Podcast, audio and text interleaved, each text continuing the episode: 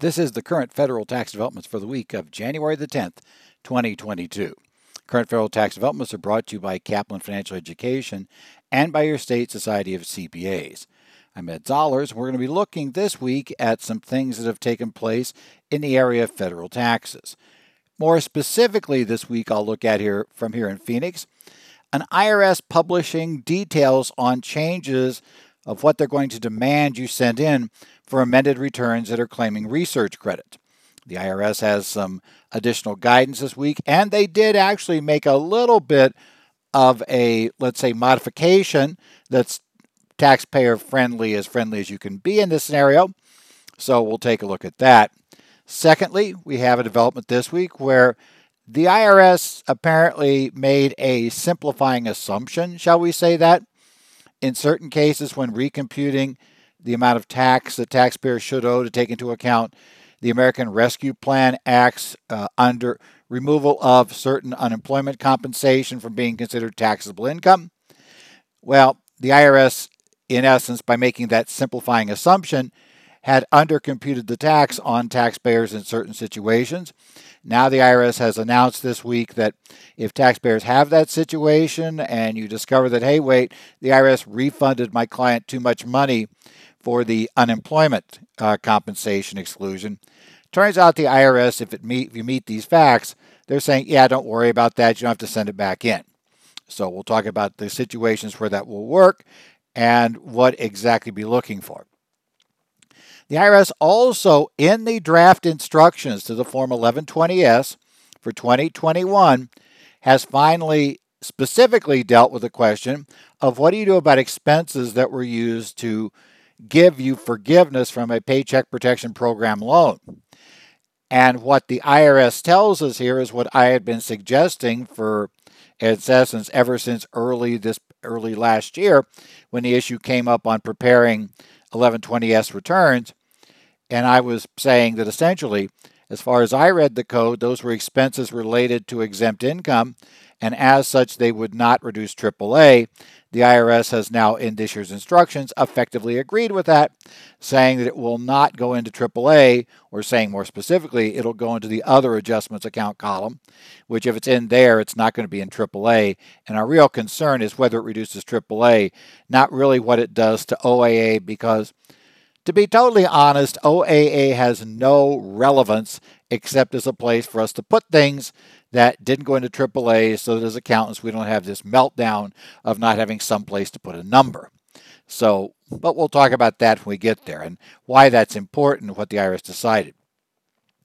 Finally, we'll also talk about an information letter issued by the I R S that laid out for an accountant who is working inside of a company, and this I think happens to a lot of accountants who are employed by closely held companies, where not only are they doing the tax return for the entity that, you know, they're getting a W two from, but they're also doing it for other related entities and related individuals and various other structures.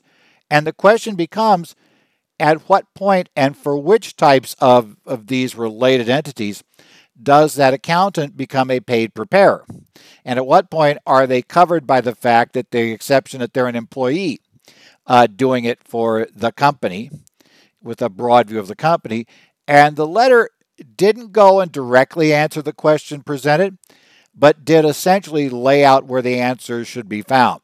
So we'll talk about what exactly that letter uh, came told us and what it strongly suggests is the answer. Well, let's start out with that memorandum related to the amended returns that you might be preparing to claim a research credit. A lot of taxpayers have been proposed, or been, I should say, approached by various organizations looking to do research credit studies and then file amended returns on their behalf that will claim amounts of research credit. And either they prepare the return or they would have the firm's standard accountant, shall we say, or tax preparer handle that claim for refund. As we discussed back in October, the I R S had changed things somewhat. And what the I R S now has you know, said was, well, beginning January tenth, we think you guys are getting too abusive on some of these. We're seeing some of these that simply do not appear to be, shall we say, following the rules. And so because of that, we're going to go ahead and we're going to require that certain additional information come with that claim for refund. Now, that was in a general memorandum. This now is the I R S publishing the changes to the Internal Revenue Bulletin via memorandum to I R S employees that tells us how the program will be approached. And so what we have here are modifications to the Internal Revenue Manual to implement the program. Now, if you don't remember how this is going to work, if the I R S, if you send in an amended return, and we have discovered via F A Qs, they did release on the same day. They put a F A Q page up on their website dealing with this research credit issue. And by the way, both of those, the links to both of those are found in the P D F you can download on the current Federal Tax Development's website. That will give you this week's updates. If you go to our audio and video page there, and you'll discover, you know, this this kind, this will be there too. So if you're doing this, you may want to go grab that. But in that, we're told in the F A Q, they made it clear. Previously, they had said for, you know, for claims received on or after January tenth of twenty twenty-two.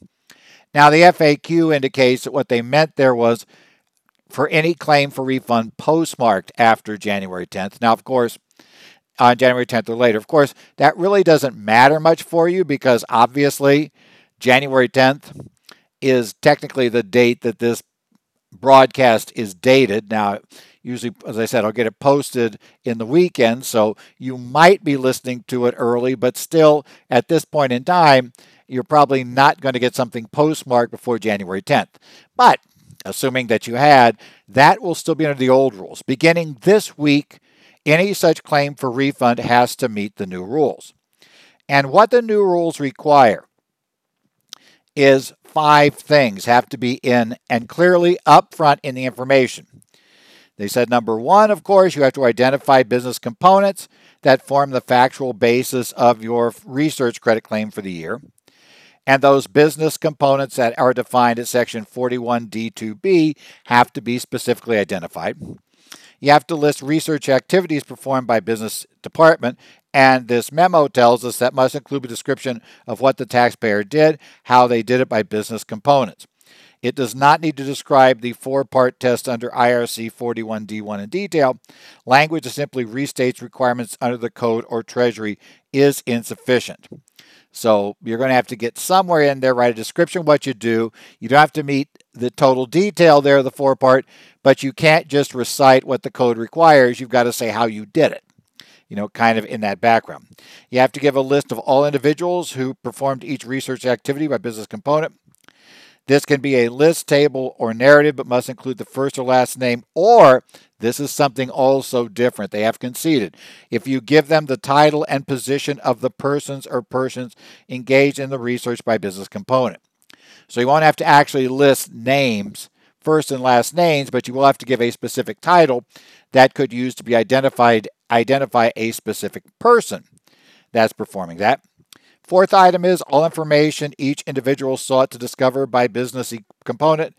The I R S guidance to the employees is this list. This can be a list, table, or narrative, providing the information each individual sought to discover. And then finally, the fifth is the total qualified employee wage expenses, supply expenses, and contract research expenses. And it tells us the claim should provide total amount of each of these expense types. If you complete Form forty-seven sixty-five or its com- equivalent is properly completed, that would satisfy this item. Now, the way the program is going to work, if you send it in, so beginning on January tenth, the ones that are postmarked Monday, you know, the Monday of this weekend going forward for the next year, those, if they do not have those five items right up front in the claim, the I R S will return the claim to the taxpayer, indicating that it is inadequate and giving them forty-five days to perfect the claim. Now, this is fifteen more days than we were told was going to be given back in October, so that's, I guess, taxpayer friendly. But it does mean if they've come back, you got forty-five days. Now, in reality, you got forty-five days or the end of the statute, whichever comes later, because that's the big issue here. if your claim for refund is being filed and approaching the statute date, then we have a potential problem if the I R S returns it to you, stating that it is inadequate, you failed to state a claim, a proper claim. Then if your statute runs out, you're in trouble, so that forty-five days could be a hard deadline. And if you fail to meet the deadline, or you don't provide the stuff, or you don't perfect it in a timely manner, and the I R S has been quoted at some conferences as saying, well, you know, we could negotiate and extend that date in some cases if you interact with us. So maybe you can get beyond forty-five days. They could extend the statute. But the bottom line is, if you go past that date and the I R S does just say, okay, this was an inadequate claim, we're not processing it, then according to the I R S, according to the original memo we got, you have no recourse. Now, we'll see if that litigation standard holds, but that's the IRS's position. And part of that, which is also mentioned in the memo, to make this very clear, the, the memo did mention that agents who receive these claims, they're to look first for these items. They are not to actually start processing the claim.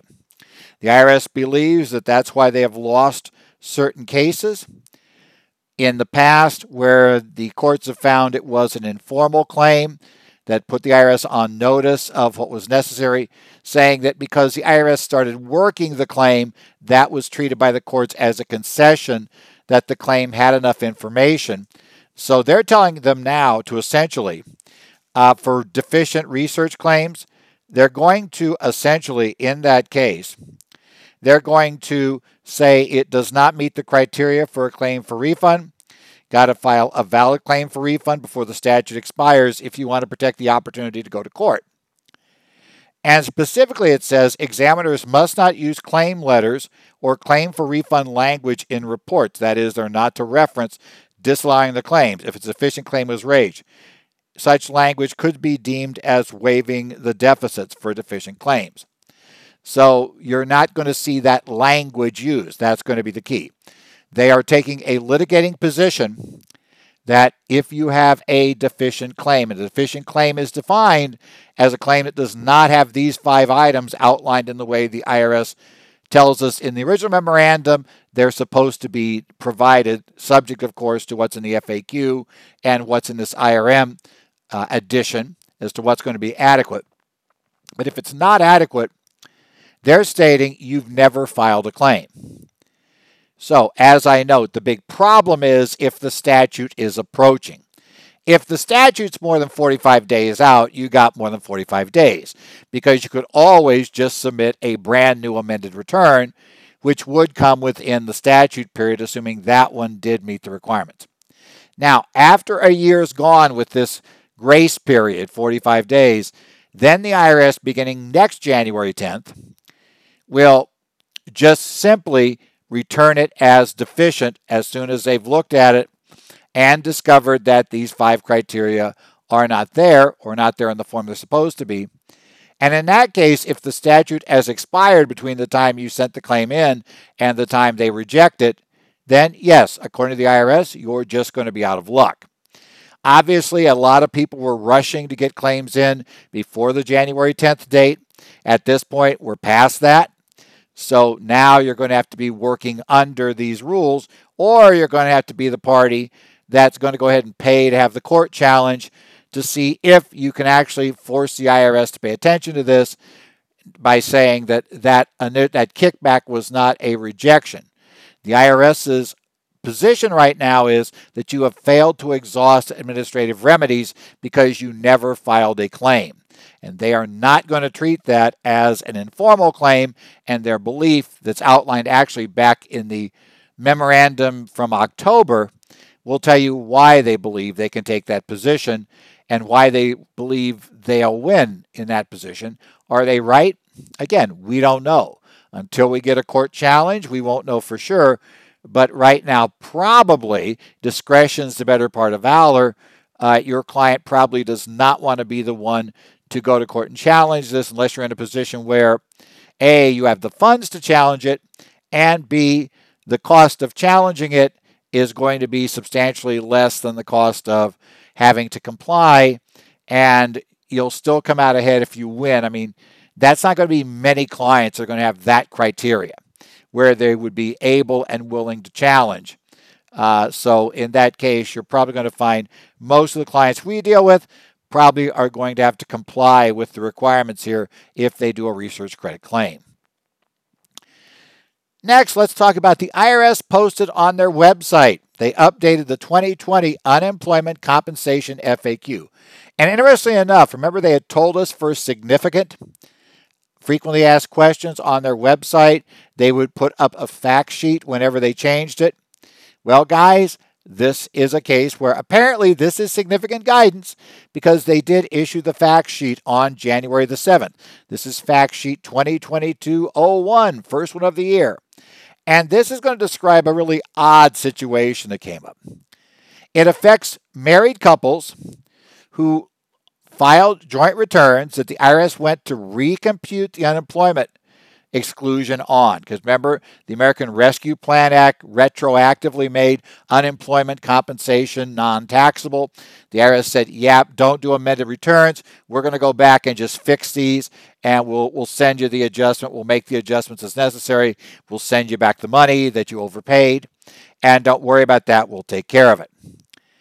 Well, it turns out that the I R S wanting to get this processing done, and it turned out that in at least some cases, they couldn't get the detailed ten ninety-nine G information to tell them how much unemployment compensation had been paid to each spouse.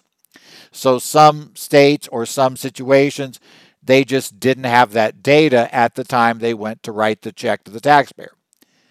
So what the I R S did, and this question tells us right up front, is they essentially decided that we're just going to treat in that case that the limit is not ten thousand two hundred dollars for the married couple. The limit is twenty thousand four hundred dollars. Now, because again, their theory is we don't know how much was paid to each spouse, so we're going to assume for purposes of this computation that each spouse got at the most ten thousand four hundred dollars. Or if we have more than, you know, If we or ten thousand two hundred dollars. If we have more than twenty thousand four hundred dollars unemployment compensation on the return, well, then we'll assume it was divided evenly. They each got ten thousand two hundred dollars minimum, and anything beyond that is obviously excess. Well, of course, most cases, that's not going to be exactly how it worked. In fact, in many cases, it may have been a single spouse that got the entire unemployment compensation for the year. But nevertheless, the I R S will still have computed their refund and refunded the money based on that higher number. Well, what the I R S has told us now is essentially, because they had made that taxpayer favorable assumption if the detail was not available, they said, yeah, don't worry about sending money back in. Not, not, not, not really the issue. Now, who exactly does it meet? So you need to, these are the three criteria where a taxpayer may have had this happen. So pay attention if you're reviewing what the I R S did and you're saying they got it wrong. Here's the criteria. First thing is the total unemployment compensation received by the married couple has to have been ten thousand two hundred one dollars or more. So there's your first thing reported by them on the return. So they had a reported unemployment compensation of ten thousand two hundred dollars, ten thousand two hundred one dollars essentially, or more. Their modified adjusted gross income has to be below one hundred fifty thousand dollars. Because obviously with that cliff, if it's not below one hundred fifty thousand dollars, then it's not excludable. So they have to meet that criteria. And third, Form ten ninety-nine G data was not available at the time the I R S completed the correction.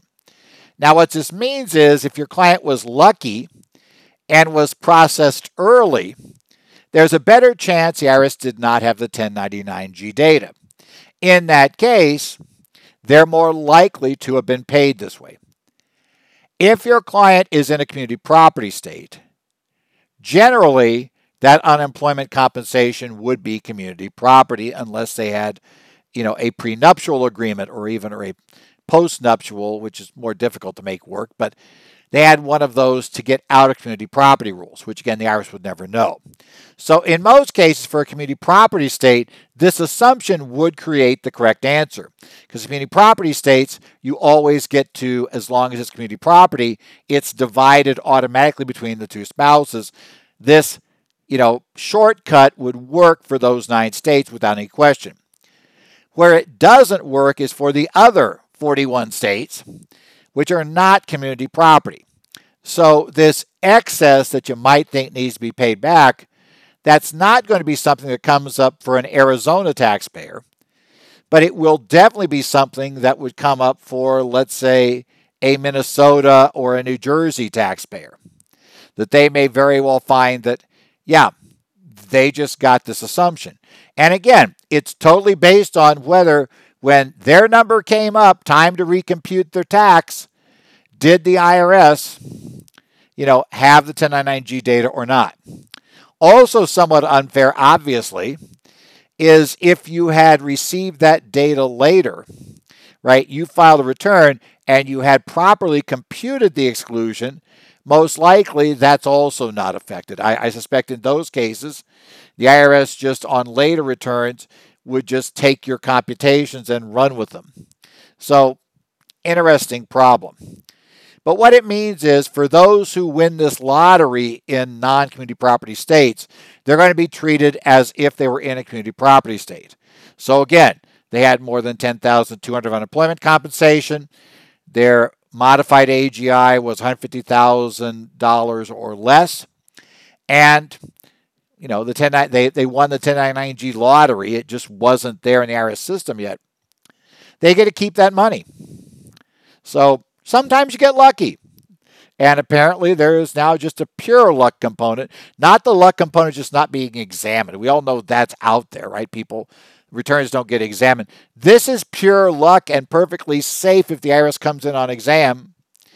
Apparently, uh, you know, that that's not going to be the problem. It would appear from this statement, if they did examine the taxpayer, the only way they should probably be going after the unemployment compensation as taxable would be if their adjustments to the return moved modified A G I above one fifty. Then, in theory, this wouldn't have been a proper cal- this wouldn't have been a calculation, even if the assumptions were correct.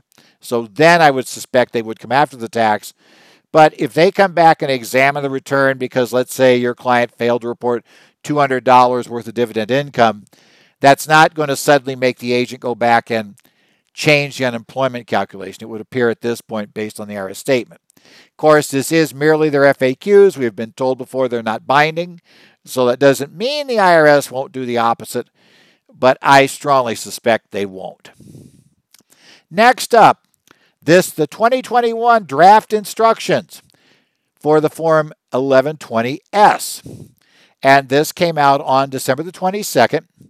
It was noticed that this week, uh, Tax Twitter, Jan, Dan Choden, C P A from Pennsylvania, noticed this in the instructions. And suddenly it's like, oh yeah, buried on page forty-five of the draft instructions, the I R S tells us now what to do about expenses that we paid and deducted on the eleven twenty S that were used to qualify us for cancellation, for basically for exclusion of our P P P, can, or I should say, to qualify us for P P P loan forgiveness. Most tax software last year would have ended up with the P P P forgiveness in the other adjustment account, but would have had the expenses over there in, you know, net income from the trade or business on page one. And so they would have reduced triple A. Now this causes a problem because now you're going to have an amount that's going to be stranded equal to the triple A, I should say equal to the P P P loan forgiveness, that is stranded behind earnings and profits. And because that was a cash loan, right, and you use that cash to pay these expenses, that probably means you're going to have a pile of cash that you can only distribute if you're willing to take up to the amount of earnings and profits as a standard good old dividend, qualified dividend, and pay tax on it. Because that number was kicked out. Now, as I noted last year. The actual code tells us that triple A is not impacted by, and there's an exclusion. It says, so you don't, you know, you don't affect, triple A is not affected by tax-exempt income, and then parenthetically, or the related expenses. Last year, I stated if you followed the IRS's logic all through twenty twenty, they said consistently that these expenses you paid with P P P loan proceeds were expenses related to tax-exempt income. That is how the I R S justified saying those expenses would not be deductible. That only changed at the end of the year when Congress passed a law that said nothing more than those expenses will be deductible, effectively overriding any contrary portion of the code. But Congress never said that these expenses were not related to exempt income, because if they weren't, you know, essentially, then there would have been no reason to put this in the code. And so they didn't say, so they didn't take them out of that category. They didn't say they're not related to exempt income.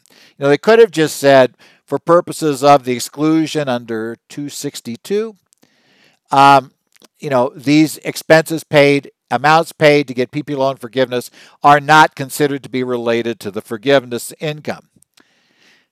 But they didn't say that, didn't have to, didn't. In the instructions now, the I R S in the draft instructions tell us specifically now that these expenses are going to be used essentially in column three for triple A. What it says specifically is an S corporation should include tax-exempt income from the forgiveness of P P P loans on line three, should say in column D, and report expenses paid to P P P loans that are forgiven on line five in column D of Schedule M two. Column D is the column for the other adjustments account. Obviously, if they're in column D, they can't be in column B, which is the column that has the triple A. So since it can't be in triple A, that means that triple A is not reduced by those amounts. Now, that raises some interesting questions that people run into. Um, first thing is, let, let's remember one thing right off. Primarily, this is only going to affect S corporations that were previously C corps, because you have to have accumulated earnings and profits, and you cannot create that while you're an S corp. There are a couple of other ways to pick it up. Uh, one way would have been to have merged with a C corp. So maybe, you know, you bought the stock of an existing C corp and you then merged that into the S corp. Al, if you did that, yes, you created that way. So you didn't have to, you weren't previously a C corp, but your sub was, you know, the entity you bought was, so, or your Q sub was. So that would create a problem. The other way it is important is if you were to revoke your S election, there is what's called the post-termination transition period. And that all that name really means is there are time periods after you transition back to C that you're allowed to make distributions and treat them as coming out of whatever triple A you had when you left S status.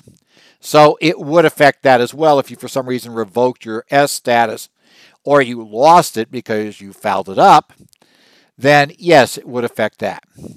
But now the question occurs, people are asking me, well, does that mean we have to amend last year's returns? Because I use, let's say, UltraTax, I use ProFX, I use Lacerte, I use Drake, I use whatever. And it, it wasn't doing it this way. It was picking up the P P P loan forgiveness as a triple A item, but it was doing it was not pulling any of those expenses out of the calculation of triple A. So what do we do about that? And my answer is pretty simple. First, did you have any distributions last year that you treated as a dividend, a tax dividend? Right? ten ninety-nine D I V was issued because you ended up with a distribution from E and P. If the answer to that is yes, then you're probably amending a lot of things, because you would need to amend the eleven twenty S, right? So now you're going to show you're doing that. And yeah, maybe it's not needed, but it's just going to be cleaner if you do. You're definitely going to have to amend the ten ninety-nines that were filed to set them back to either zero or the appropriately lower amount. You know, it's conceivable you might have distributed beyond triple A even if those expenses hadn't been there, so maybe you still had a dividend, but you would certainly correct for the fact that those expenses were not going against triple A. So at least a portion of that dividend on the ten ninety-nine D I V was not a dividend. And then finally, uh, you would go ahead and need to fix the individual returns. Now, you might say, well, what if we don't want to do that? That's dangerous. The problem is the I R S, because remember, this is your mistake. Your meaning the taxpayer. You might say, well, that's not fair. The I R S didn't say. The I R S never said last year that you didn't take them to the other adjustments account. In fact, the I R S could argue they had the statement in the instructions last year that the other adjustment account includes, you know, basically tax exempt income and related expenses are reported there. And they're saying, well, this is a related expense, and we had been hammering that all of twenty twenty. Why didn't you get the memo? Uh, well, we didn't get the memo because your instructions, you know, didn't say if that changed, didn't say what was going on. Tax software vendors are very much heads down. They're not going to make that assumption. So that's fine. We understand why it happened and why a lot of professionals may not have felt like they should move it. Although I will say I moved it on every client I had in that situation. I went ahead, they're in, they're in the other adjustments account. Now, I only had, I think, one where there was a E and P situation that would have been impacted, that might have been impacted, and it wasn't impacted that year anyway. You know, otherwise, it's just putting it in the right place in case we were later revoke the election. But it is one of those things to do.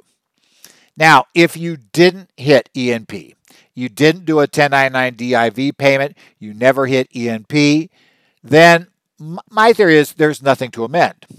You just restate triple A to begin the year. Now, some accountants freak out because we freak out over weird things. And it'll freak because, wait, wait, wait, triple A doesn't agree with the end of last year. That's wrong. You know, that's going to be an immediate exam. That's going to be, it's like, no, first thing is, it, it's not an immediate exam. I've never, I've never seen changes to things like that cause exams. Secondly, it's irrelevant. The twenty twenty-two return, or twenty twenty-one return, I should say, should reflect the proper beginning triple A. We know what that is. It's wrong on the twenty-one return. But changing it on the twenty-one return does not have any impact if we did not pay a dividend out of E and P. So unless there was some impact at some level to pay tax, we don't care. It's just different. Put a note on the return if this bothers you so much. Do a disclosure. Indicate that the beginning triple A has been modified Uh, to take into account the instructions that were first put in the I R S instructions to eleven twenty S on page forty-five for the twenty twenty-one year, assuming it's on page forty-five in the final version, which it probably will be. And you know, if you want to feel that way, that makes you feel good, do it. But there is no requirement to amend the returns or amend anything unless it made a difference. Otherwise, just correct beginning triple A, and as far as I'm concerned, you're good. That's all that needs to happen. Finally, we had a very interesting information letter that was published. Uh, this is Information Letter twenty twenty-one dash zero zero two nine, published on December thirtieth. And information letters are interesting because they're I R S informal responses that are published. Now, a lot of them tend to be issued to offices of various members of the House of Representatives or the Senate. That's where we see a lot of these come out, but it can be issued for other reasons. We've seen them in various. This particular one, interestingly enough, appears to just have been issued to a taxpayer that somehow they decided to write a letter to. So in any event, that's there. Now, it was on December thirtieth, and you may wonder about, well, how come it's on this week's update? Uh, the I R S didn't get around to actually posting this until this week online, so we finally got access to it. This week is where the information letters got posted. So even though it was December, uh, December thirtieth was the official post date, in reality, it finally showed up on the website this week. May have been a mistake in posting when they planned to, whatever, but nevertheless, it's here. Now, this case is a taxpayer. This taxpayer is a, you know, accountant who is essentially, you know, working with a company. He's an employee of a company, so he's an inside accountant. And he prepares, he or she, I should say, we don't know which because we have no name with this thing. So basically, they say that, you know, you've been, this person been employed for seven years, over seven years, and apparently just now got worried about this, or got the I R S to write a letter at least. So that, that's what we do. And this person prepares returns, uh, you know, for the their employer, so the specific company that's on their W two, but also, and it's an S corporation, also prepares returns for other related, kind of related entities. And these are partnerships that are L L Cs related to the employer and individuals that are employed by your employer. Okay, it said by the taxpayer, which is a little bit vague in this structure because, wait, I thought the person writing here, well, I guess they're not the taxpayer in this case. They're, they're the preparing person. Whether or not they're a preparer is another question here, paid preparer. So the question was being asked is, does this person have to sign these returns as paid preparer? And like any good tax question, the answer is it depends. And they go to an explanation about what it depends on. Now, they note right off that a tax return preparer is as a definition in Section seventy-seven oh one A thirty-six A of the I R C. And this is any person that prepares a return for compensation. Well, in that broad view, you'd be a preparer because, look, I'm getting a paycheck, and one of my duties is to prepare the tax return for the company. Well, I'm preparing the tax return for the company. Isn't that, you know, that's preparing a return for compensation. I'm being paid to do it. So I'm a paid preparer. All of you in public accounting, even if you're not an equity holder in the accounting firm, well, you're being paid, you know, to prepare the return for compensation. So you are a potential preparer of the return. And the regulations under seventy-seven oh one go through all kinds of details. But as they note, there's always one preparer who has primary responsibility. And in this case, it would appear that this person is doing way more than enough to be considered the person with primary responsibility. So bottom line, we start out with the default, you're a preparer, but there's exceptions, right? Section seventy-seven oh one A thirty-six B states a person is not a preparer merely because they prepare returns for an employer for whom they are continuously employed, right? And that exceptions includes persons who prepare returns for officers and other employees of the employer. So, starting point right now, the return you as an inside accountant prepare for the company that gives you your W two, you're not a paid preparer for that. You do not sign the return. If you do, if that entity, you know, has is a corporation and has officers, corporate officers, any of those people you do a return for, you're not a paid preparer. Similarly, anybody on the payroll of the employer, so anybody who you're preparing the return and they got a W two, same company you got one from, that's also considered to be just not a paid preparer. So all of those returns you do not sign. Then they go on to explain that under the regulations, we expand up now a little bit more for the regulations. And they say individuals preparing returns for an employer, including returns prepared for an officer, general partner, member, shareholder, employer, are not considered tax preparers. Okay, good. That just repeats the code. However, regulation three oh one seventy-seven oh one dash fifteen F four further states the employee of a corporation owning more than fifty percent of the voting power of another corporation.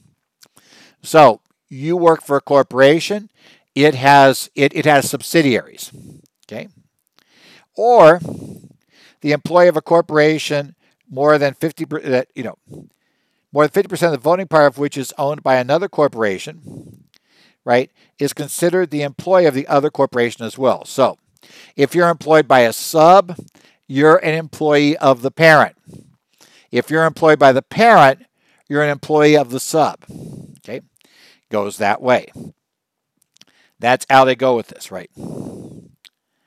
So what they're saying is, right, in this case, you're an employee of the other entity. Since you're an employee of the parent, let's say you're the parent company, and the company has five subsidiaries that it controls the majority of.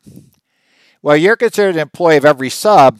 As such, you're an employee. So if you do the return for the sub, probably consolidated return, doing it for everybody, then you're considered to be fine there. So any returns you do for their employees or officers are fine. Similarly, if you're in a sub, you're considered to be an employee of the parent, and that covers you as well. Now, the letter doesn't discuss if, if that kind of, you know, bounces through, so you also then become indirectly an employee of all the subs of the parent that you're deemed to be an employee of. But don't worry about that because that wasn't posed here. So great. I, I get the parent or sub, you know, parent or sub of my company, you know, all subsidiaries of the company that employ me, I can do that. The parent companies, I can do those returns, no problem. I can do the employees of any of those corporations, and I'm not a paid preparer. However, notice it just said corporations. And remember the question that came from this, uh, you know, basically inside accountant? Was, wait, I do all these partnerships, these L L Cs, taxes, partnerships. That's not really covered by this. And remember, the default treatment is you're a paid preparer. So while the letter never says this person needs to sign for the partnerships, it certainly doesn't say he or she doesn't have to. And I would say when you follow the regs, you're kind of with, well, I'm not exempt. Remember, I am preparing return for compensation. So I got to find an exception, and I don't seem to meet any of the exceptions, either directly from the code or this expansion in the regs. So it looks like, let's say, you know, if you're preparing the tax return for the daughter of the controlling shareholder and the daughter doesn't work for the company, that'd be a paid prepare return. You're doing a return for a partnership that maybe, you know, all of the shareholders of the company are partners in the partnership that owns the building that the company operates out of. That partnership return would also not appear to be exempt under this, right? You have to kind of watch that. So like I say, it's kind of interesting. Now remember, if you are found to be a paid preparer, you have to sign the return, which is what's mentioned here, as paid preparer. You also have to obtain and pay for, because there is a fee, I mean, it's not huge, but there is a fee, a P T I N. You conceivably could end up having to get electronic filing if you do more than ten of these returns. Let's say for they, they have a lot of relatives. You're doing the relatives who aren't employees of the company. You got to get them to hire all these relatives because otherwise that could force you to electronically file because, again, remember that trigger is ten. So there are a few odd things to get you there. You're open to prepare, potential preparer penalties on the return. So you have to remember that part of it. Right? All of those things, and there are a few other laws and rules and retention requirements, et cetera, that apply to preparers. So you're stuck with those. So probably won't make you feel good reading this unless the only thing you're being asked to do are, you know, returns of subsidiaries, maybe returns of the owner who's an employee. So we're good there. Uh, but you might want to check to see do you have are you being doing any returns if you are employed as an inside accountant and you're doing tax returns and you're doing tax returns for anybody else, right, for the company, you may be a paid preparer and that may cause issues. So you do want to kind of double check that. And it's not a bad idea. The letter's kind of interesting because it takes you through, it points you at least to the regulations that apply here. And once you find that, you go from there to see if you can make it work. This has been the current federal tax developments for this week of January the tenth, twenty twenty-two. The first full week of the year is now done. Hey, we're doing great. Uh, as I said, you can give me any question. You can send questions or comments. Ed Zollers at current federal tax developments dot com. I do continue to monitor the uh, Connect sites for the Arizona Society, uh, New Jersey, Minnesota, Illinois, Washington. I'll do some postings there from time to time. I take a look in every so often on Idaho's site, see what's going on there. So I'll take a look there. Uh, if, like I said, you have any questions, go ahead and pose them. If you're on one of those, you can come in and we'll see how things go. Uh, who knows what Congress is doing? If you're not aware, I'm not going to talk too much about the Build Back Better Act because now it seems official. They're not touching it probably for quite a while. As I tell people, ask me, just pay attention to what Joe Manchin does for now, because until he's willing to vote for something, we're not going anywhere. So you can just keep everything where it's at. Hopefully your tax season is going well. I do have a few courses I'll be doing uh, before I clear out the ones I'm doing in the public that aren't for firms. Those will totally be for the Arizona Society of C P As. So that's the only C P A societies I'm doing courses for right at this moment that are there. But I am going to be doing some for in-firm. So I'll be going and doing that sort of thing. It's the time of year for that sort of thing to happen. Otherwise, we look forward to seeing you next week when we'll talk about all the stuff that comes up in the coming week in the area of current federal tax developments.